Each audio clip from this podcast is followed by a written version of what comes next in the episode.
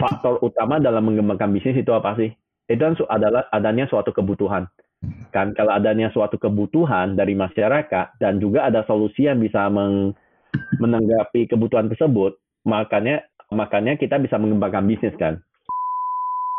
Desa Podcast.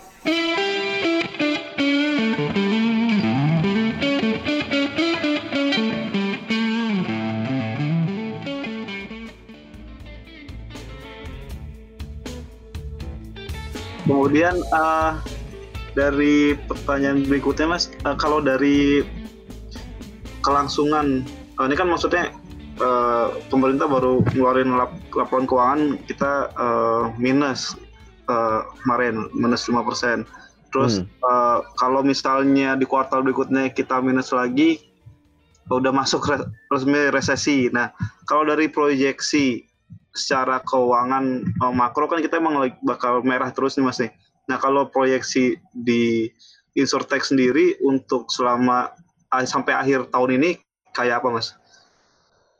Um, ya kalau yang kalau yang kita lihat sih mungkin secara Insurtech dan uh, memang ada beberapa industri itu yang lagi agak uh, struggling yaitu memberikan dampak kepada uh, Insurtech juga uh, terutama di industrinya travel gitu kan. Tapi kalau hmm. kita lihat di beberapa negara tetangga kita uh, yang sudah sudah mulai recovering dari COVID, itu su sudah bisa dilihat bahwa uh, aspek travelnya itu sudah mulai balik ke normal ya di beberapa negara, mungkin contohnya di Vietnam sama Thailand gitu ya. Jadi itu aspek travelnya sudah lebih bagus gitu. Uh, nah, tapi kan ya kita juga harus antisipasi antisipasi for the worst gitulah kan, terutama kalau kita masuk ke resesi gitu. Uh, jadi kalau dari sisi insurtech ya kita juga melihat bahwa dengan masa pandemi ini sebenarnya juga ada satu salah satu uh, potensi opportunity gitu ya. Kan ada suatu opportunity juga. Kenapa uh, pandemi ini kan sangat luar biasa ya. Ini merubah suatu mindset masyarakat merubah uh, kehidupan masyarakat hari ini kan jadi uh, hari ini mungkin on top of everybody mind itu semuanya terkait kebersihan, kesehatan, terkait jiwa gitu kan. Dan ya obviously asuransi memegang peranan yang sangat penting kan untuk dapat melindungi masyarakat dari resiko tersebut kan. Dan kedua juga kalau kita lihat um, digital ya, mungkin salah satu musuh utama digital adoption itu adalah kebiasaan saya sudah biasa loh melakukan aktivitas ini secara hmm. offline. Kenapa I need to go digital? Kan? Tapi masalahnya dengan kondisi sekarang orang tidak bisa melakukan aktivitas offline. Nah, yeah. Jadi mereka dipaksa untuk melakukan digital. Nah, dipaksa untuk kayak dulunya nggak bisa menggunakan platform e-commerce, sekarang dipaksa untuk menggunakan platform e-commerce. Nah, jadi ini memang uh, ada opportunity di mana uh, mindset masyarakat kita sekarang udah lagi fokus kepada uh, kesehatan sama jiwa yang sangat penting kan untuk dapat melindungi mereka sendiri dan juga keluarga mereka. Tapi juga kedua uh, dari sisi digital adoption dan ya menurut kita sih insurtech bakal terdampak uh, hmm. karena beberapa industri itu agak uh, agak terganggu ya dengan kondisi COVID ini. Tapi juga sebaliknya ini juga ada peluang sih buat insurtech bisa grow sih di hmm. masa-masa yang susah ini. Hmm. Kalau dari sisi operasional sendiri ada kesulitan sih mas dalam uh, hmm. keseharian di Kuala? Nah, uh, mungkin ke kalau dari sisi operasional mungkin ke tantangan yang kita hadapi mungkin sama ya dengan perusahaan-perusahaan lainnya. Yang mungkin hmm. yang pertama itu kayak new way of working gitu kan. Jadi kalau dulunya itu uh, kerja di kantor, sekarang semua kerja dari rumah dulunya face to face meeting di ruangan meeting sekarang jadi zoom meeting kan dulunya bisa uh, coret-coret di papan tulis sekarang sudah agak bisa melakukan hal tersebut kan uh, jadi pasti ada suatu tantangan supaya kita sebagai perusahaan uh, dan semua karyawan kita gimana sih kita bisa menjadi lebih digital juga. Nah, jadi ini juga exercise yang cukup bagus kan. Kenapa? Hmm kalau kita memberikan layanan yang bagus kepada customer secara digital, ya kita juga harus bisa sanggup untuk beroperasi secara digital juga kan. kan? Uh, uh, dan saat, mungkin satu challenges lagi yang cukup besar itu adalah um, uh, ini ya hiring ya. Uh, sewaktu kita mau meng, menambah karyawan perusahaan kita gitu ya, kita mau hiring gitu, itu agak susah. Alasannya itu karena begitu kita hire orang, ada kemungkinan tidak kita tidak akan bisa ketemu orang tersebut untuk enam bulan ke depan. Iya. kan? Nah, jadi bayangkan ada uh, bayangkan aja orang tersebut pasti bingung. Hmm. masuk perusahaan baru nggak ketemu orang-orang di perusahaan tersebut untuk enam bulan ke depan kan? Dan kita juga sama kita kalau belum belum kena orangnya itu agak susah untuk memastikan bahwa uh, kondisinya oke okay gitu kan? Sudah yeah. mulai adaptasi dengan perusahaan baru gitu kan? Nah, jadi dari sisi ini kita, kita juga mengambil pendekatan di mana kita hiringnya juga kita lebih limited gitu ya lebih limited kenapa soalnya kita juga memastikan kita jangan hire-nya gila-gila gitu Hmm. Habis itu semuanya bingung. Dan jadi kita hanya juga pelan-pelan uh, karena bisnis kita growing ya pastinya tim kita juga perlu grow kan. Hmm. Tapi uh, cara untuk counter ini kita fokusnya ke uh, proses improvement internally kan. Kalau dulunya proses ini memerlukan uh, 10 orang melakukan untuk melakukan proses ini, gimana sih kita bisa cukup memerlukan tujuh orang kan? Uh, tapi dengan teknologi yang dapat kita bangun gitu. Jadi otomatis kalau bisnisnya makin berkembang kita gak, gak usah menambah terlalu banyak orang. Soalnya itu efisiensinya udah lebih bagus yang dicapai melalui teknologi kan? Jadi memang uh, ini juga memberikan beberapa apa ya beberapa uh, new way of thinking lah. Gimana sih we need to run a startup? Oke. okay uh, sebelum lanjut ke pertanyaan berikutnya mau ngingetin lagi ke teman-teman yang lagi uh, menonton. Uh, boleh jangan sungkan untuk meninggalkan pertanyaan di kolom komentar atau sekedar urun pendapat biar ada di biar diskusi dengan teman-teman yang lain nonton juga nggak apa-apa. Nanti kita sampaikan juga ke Mas Tommy. Oke okay, Mas next question. Uh, kalau dari sisi performa nih Mas oh tadi sebenarnya udah disinggung nih uh, secara umum tuh mengalami peningkatan atau penurunan. Hmm, iya, iya, iya. Kalau secara umumnya kalau kalau secara industri ya menurut kita opportunity ini masih sangat besar. Jadi kalau hmm. secara industri insurtech menurut kita akan terus berkembang sih ya, uh, biarpun dengan masa-masa yang susah ini. Tapi kalau dari dari sisi uh, masing-masing insurtech menurut saya itu juga sangat tergantung kepada bisnis modelnya ya. Bisnis modelnya dan juga uh, mitra, uh, mitra pemasaran mereka gitu kan. Jadi contohnya hmm. kalau insurtechnya fokus terlalu pada asuransi penerbangan contohnya. Nah, mereka pasti sangat terdampak. Nah, dibanding dengan asuransi yang eh insurtech yang contohnya lebih fokus ke beberapa industri yang berbeda gitu. Jadi lebih apa lebih stabil dibanding yang sangat fokus pada vertikal tertentu gitu. Oke. Kemudian uh, bagaimana kalau bagaimana dari startup insurtech seperti Kuala ini menciptakan kesempatan untuk mengembangkan bisnis dalam situasi khusus kayak pandemi? Hmm. hmm. Uh, ya kalau dari sisi opportunity mungkin yang yang uh, tadi saya sampaikan artinya ya me memang dengan kondisi pandemi ini mindset orang kan berubah. Kan? Hmm. yang kayak mindsetnya di mana mereka melihat uh, ini loh kesehatan itu sangat penting. Ini loh jiwa sangat penting kebersihan sangat penting. Kan? Jadi begitu kita uh, menawarkan produk asuransi kemungkinan masyarakat untuk dapat mengaccept produk asuransi itu menjadi lebih tinggi. Soalnya menjadi top of mind kan. Soalnya kalau kita melihat faktor utama dalam mengembangkan bisnis itu apa sih? Itu kan adalah adanya suatu kebutuhan. Kan kalau adanya suatu kebutuhan dari masyarakat dan juga ada solusi yang bisa meng, menanggapi kebutuhan tersebut, makanya uh, uh, makanya kita bisa mengembangkan bisnis kan. Dan kebutuhan ini yang hari ini itu adalah kebutuhan atas asuransi. Kan? Karena mindset uh, mindset masyarakat hari ini sudah agak berubah ya. Jadi top of mind-nya sudah lebih fokus ke kesehatan sama jiwa. Dan mungkin yang kedua tadi yang terkait digital adoption lah. Hmm. Nah, kalau kita mau menjangkau masyarakat dalam masa-masa ini, satu uh, satu-satunya jalur yang kita bisa lakukan itu jalur digital. Baik kerjasama melalui platform digital atau melalui platform uh, Kuala sendiri gitu kan. Hmm. Nah, uh, tapi ya bagusnya uh, di masa yang su uh, sulit ini masyarakat juga uh, udah mulai embracing digital ya. Yang yang yes. dari dulunya itu agak susah, sekarang udah semuanya udah mulai embrace digital. Jadi it's a very good opportunity lah.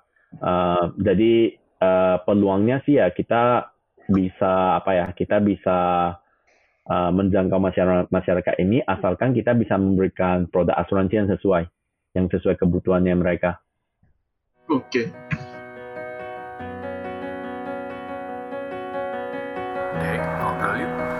Apa, Bang? Ngobrolin startup bareng media sosial.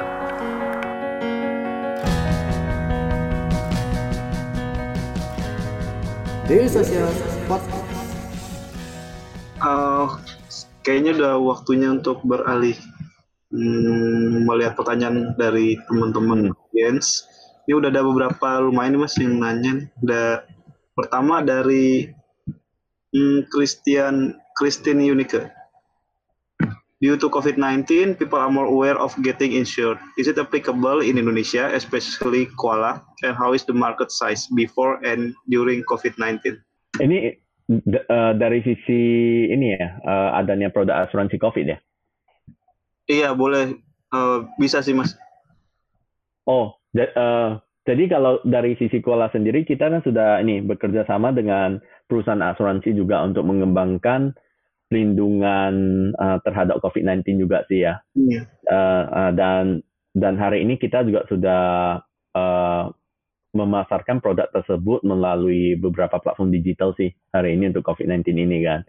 Uh, secara apanya sih kalau secara secara market size-nya sih memang ya uh, ya menurut kita itu sangat apa ya sangat besar karena semua aktivitasnya masyarakat hari ini itu ada uh, apa ya uh, ada potensi implikasi terhadap COVID-19 ya. Baik hmm. itu saya traveling, baik itu saya keluar uh, shopping uh, atau saya ke kerja, saya sekolah kan semua aktivitas tersebut itu ada implikasi lah kan. Nah, makanya kalau secara uh, apakah produk ini sangat relevan, apakah produk ini sangat membantu masyarakat, kami yakin produk ini akan sangat bagus gitulah. Hmm, oke. Okay. Thank you Mas. Uh, kemudian ada pertanyaan berikutnya dari Kinanti MR.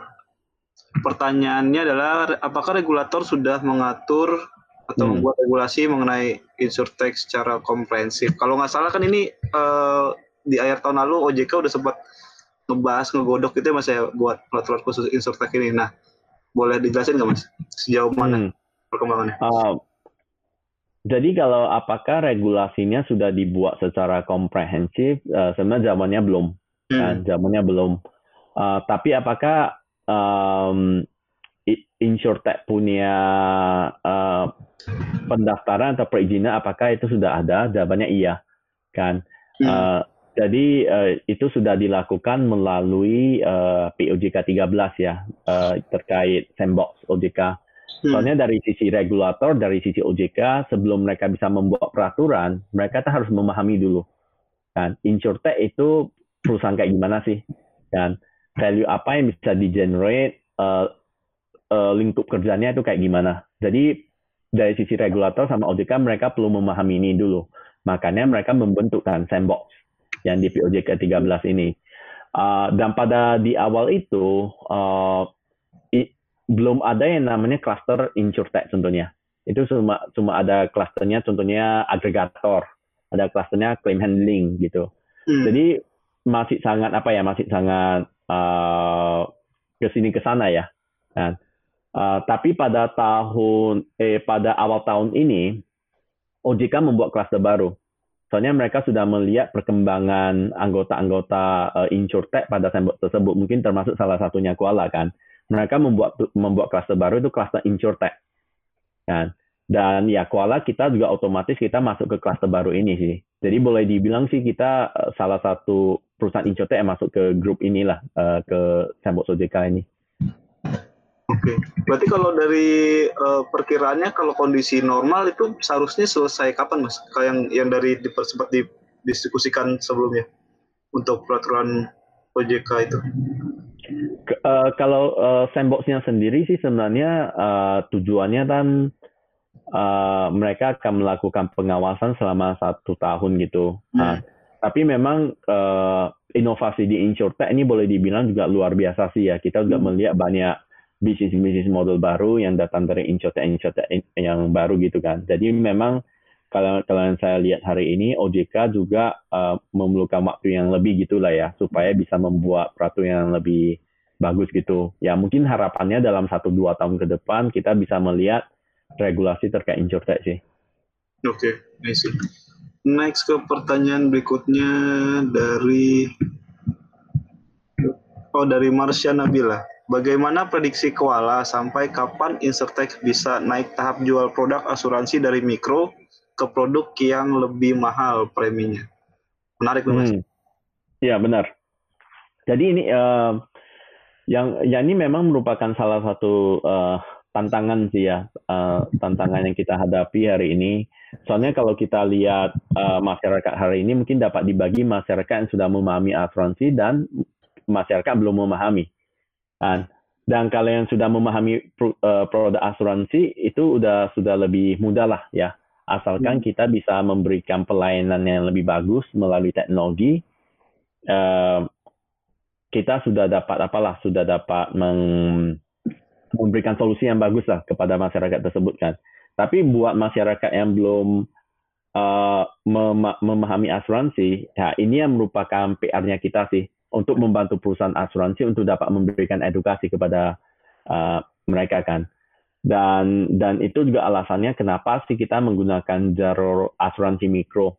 Kenapa? Soalnya sa- satu harganya terjangkau. Kedua, produknya bervariasi.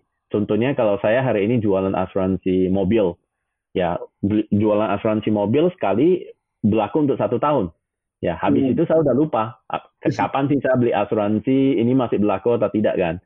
Tapi bayangkan kalau kita bisa men- eh, membuat produk asuransi yang sesuai dengan kegiatan sehari-hari masyarakat. Contohnya saya naik pesawat, tinggal di hotel, pesan makanan, Hmm. uh, nonton movie, uh, pinjam uang, kan uh, shopping online, shopping offline gitu. Kalau semua aktivitas tersebut kita bisa memberikan suatu pelindungan asuransi dengan proses klaim yang mudah, ya dari sisi kita kita yakin bahwa masyarakat akan dapat memahami asuransi lebih tepat kan. Soalnya mereka akan membeli beberapa produk asuransi dalam satu tahun dan mereka juga akan mendapatkan pelayanan klaim yang mudah. Dan, dan begitu klaimnya itu dapat dilakukan dengan mudah, mereka akan melihat value-nya asuransi itu kayak gimana sih. Nah, baru dari sisi itu kita akan mulai juga masuk ke tahapan selanjutnya kan. Jadi, wah kalau keterlambatan pesawat, apakah itu bisa merubah hidupnya masyarakat? Tidak enggak kan. Dan soalnya itu ya mungkin dapat kompensasi berupa ratusan ribu. Hmm. Kalau contohnya HP saya rusak, apakah itu bisa merubah kehidupan? Ya mungkin kalau eh, untuk beberapa uh, occupation mungkin iya gitu kan, tapi mungkin kebanyakan enggak kan. Tapi bayangkan kalau kendaraan saya rusak atau rumah saya kebakaran atau saya ada masalah kesehatan jiwa, ini kan sebenarnya aspek yang paling penting, yang aspek yang kita perlu the real insurance kan. Tapi untuk bisa menjangkau sampai ke tahapan ini ya kita harus mulai dulu dengan memberi, membuat kesadaran, yang kesadaran asuransi. Ha, dan, dan mungkin if I can add the last one mungkin dengan adanya COVID-19 ini mungkin juga ada proses speeding up gitu kan. Jadi yang kesadarannya juga bertambah karena eh, ya tiba-tiba health and life itu menjadi top of mind lah buat semua masyarakat. Jangan lupa subscribe Ngobrolin Startup Daily Social Podcast SoundCloud, Spotify, atau aplikasi podcast favorit kamu.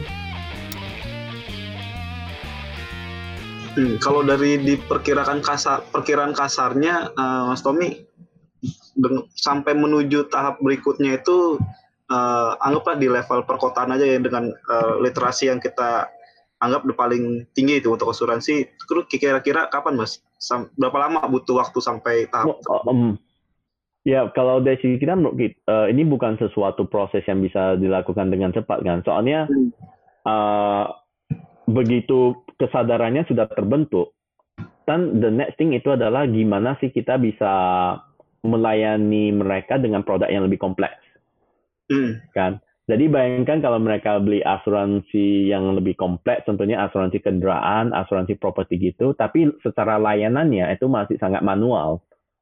Ya, hmm. mungkin kita juga tidak akan dapat memberikan suatu uh, apa ya, uh, suatu servis yang bagus ya kepada uh, masyarakat gitu kan.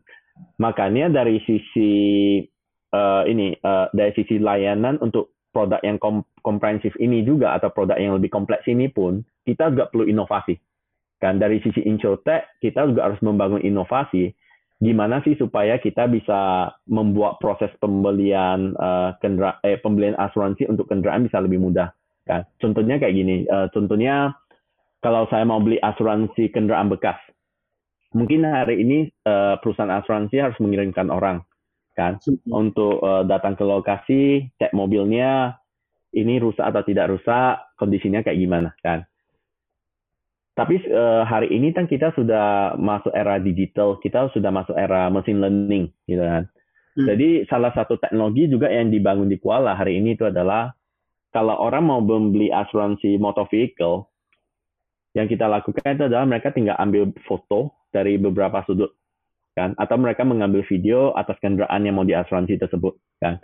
Dari sistem kita akan secara otomatis bisa mendeteksi dari foto ini yang muncul itu apa sih? Ada pintu depan, ada pintu belakang, ada kaca spion, ada kaca depan, kaca belakang, ada bannya. Itu otomatis sistemnya akan memilah gambarnya ke bagian-bagian tersebut. Dan kedua, sistem kita juga akan membaca. Pintu depannya utuh. Pintu belakangnya ada cacat, ada masalah. Kan? Analisa ini langsung kita pas ke perusahaan asuransi. Nah, jadi otomatis itu bisa membantu mereka supaya oh ini saya nggak usah offline lagi melihat kondisi mobil tersebut, tapi juga kedua mereka melakukan analisanya menjadi lebih cepat. Soalnya sudah dibantu dengan teknologi daripada mereka lihat satu persatu, kita sudah identify buat mereka.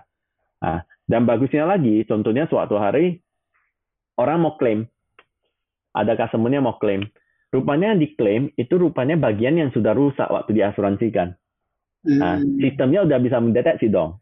Kan soalnya sistemnya tuh udah ke ke record bahwa oh ini loh bagian yang sudah rusak itu. Udah kelihatan gitu kan.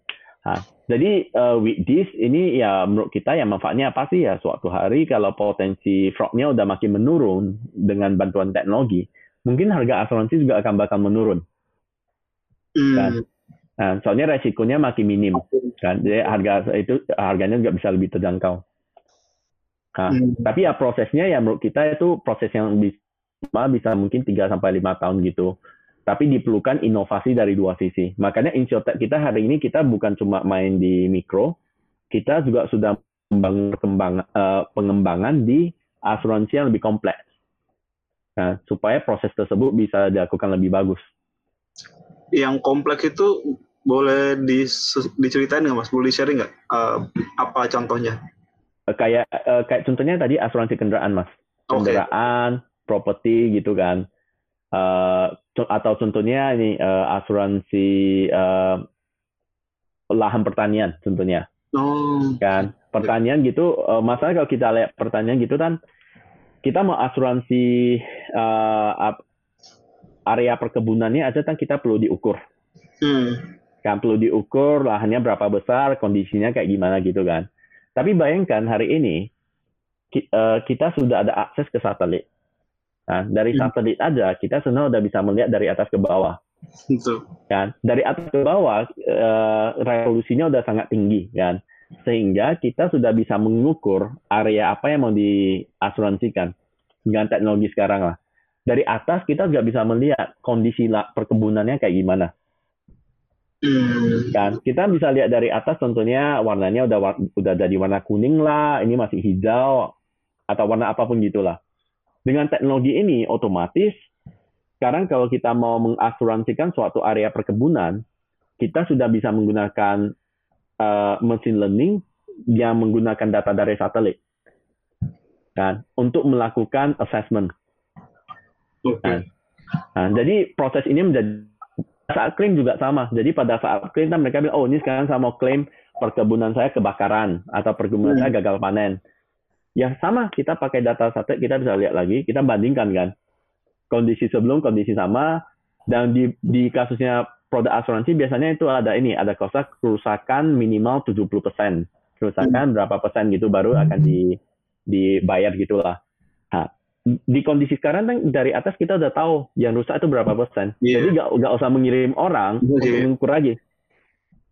Kan? Iya. Nah, jadi inilah keunggulan teknologi sih. Gimana kita bisa membuat proses-proses ini bisa lebih cepat. Petani-petani bisa mendapatkan eh, apa eh, klaimnya lebih cepat. Kan soalnya cash flow kan itu isu juga kan. Hmm. Ah, jadi ah, it- it- itulah tujuannya kita lah. Oke, noted Mas.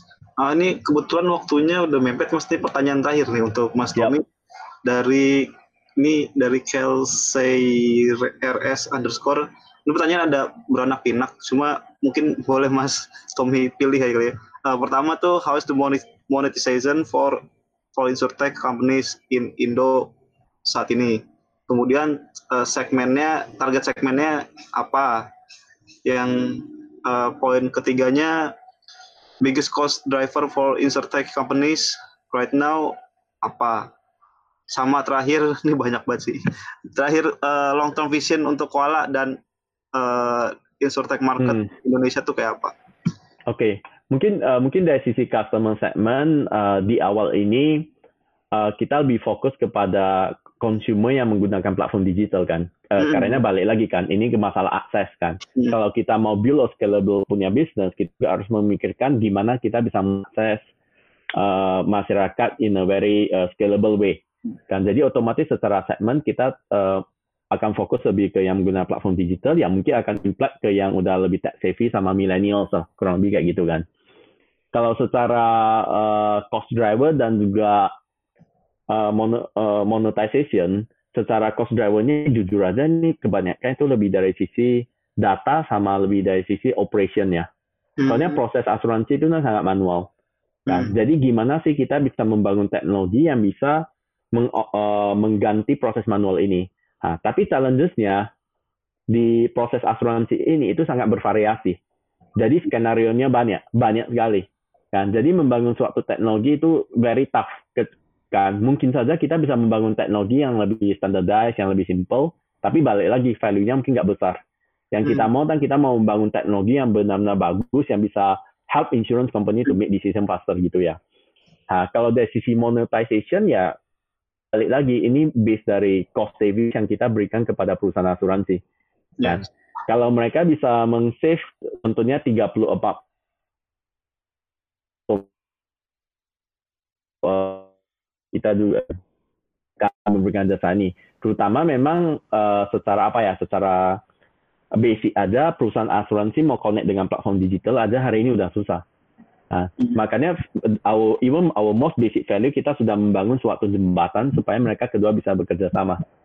Uh, baru yang terakhir itu yang terkait long term visionnya ya. Uh, Yeah. Secara long term visionnya itu ya buat kita kita mau kita mau membuat supaya asuransi itu bisa uh, accessible for everyone in Indonesia kan. Kita mau make sure itu kita uh, semua orang bisa mendapatkan akses terhadap produk asuransi.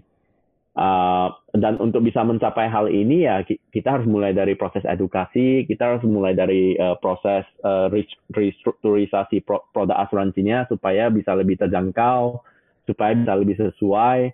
Kita juga harus fokus kepada perkembangan di proses operasional dan proses klaim kan supaya layanan asuransi itu menjadi lebih bagus gitu. Oke. Hmm. I see. Thank you, uh, Mas Tommy. Kebetulan ini udah uh, waktunya sudah hmm, selesai. Uh, terima kasih banyak untuk uh, sharingnya yang banyak banget insight tentang uh, Insurtech dan segala hal tentang digital de- yang tadi Mas sudah uh, apa sampaikan. Terima kasih banyak sekali lagi Ya. untuk uh, Mas Tommy atas waktunya dan uh, pengetahuannya yang sudah dibagikan uh, para audiens. Uh, it, cukup sekian pertemuan kita. Selamat malam. Ya. Terima kasih Mas Tommy. Terima Uh, kasih juga Mas Mintoro, Daily Sosial, dan Ya. teman-teman juga yang sudah hadir di acara ini. Oke Mas. Salam.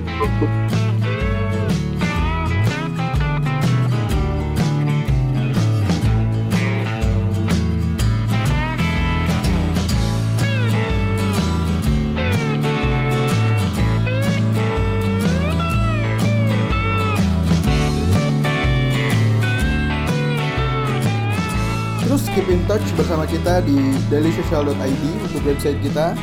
Di Facebook kita ada dailysocial.id, di Twitter kita ada @dailysocial dan di Instagram kita ada @dailysocial.id. Di LinkedIn kita ada Daily Social dan di YouTube kita ada Daily Social.